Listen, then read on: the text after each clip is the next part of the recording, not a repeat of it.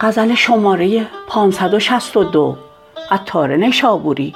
صدا عندلیب.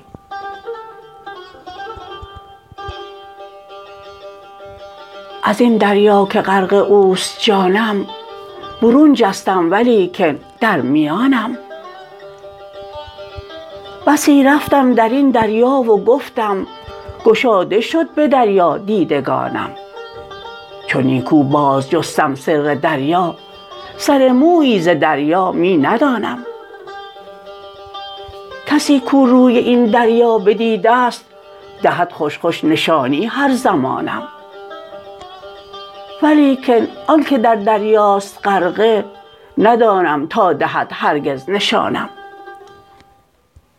چو چشمم نیست دریا بین چه مقصود، اگر من غرق این دریا بمانم. چو نابینای مادرزاد کشتی، در این دریا همه بر خشک رانم. چو در دریا جنب می بایدم مرد، چنین لب خشک و تردامن از آنم. کسی در آب حیوان تشنه میرد، چه گویند آخر آن کس را من آنم. دریغا کآنچه می جستم ندیدم، وز این غم پر دریغا ماند جانم.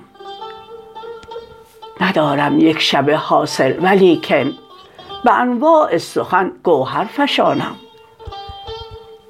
مرا از عالمی علم شکر به، که باشد یک شکر اندر دهانم.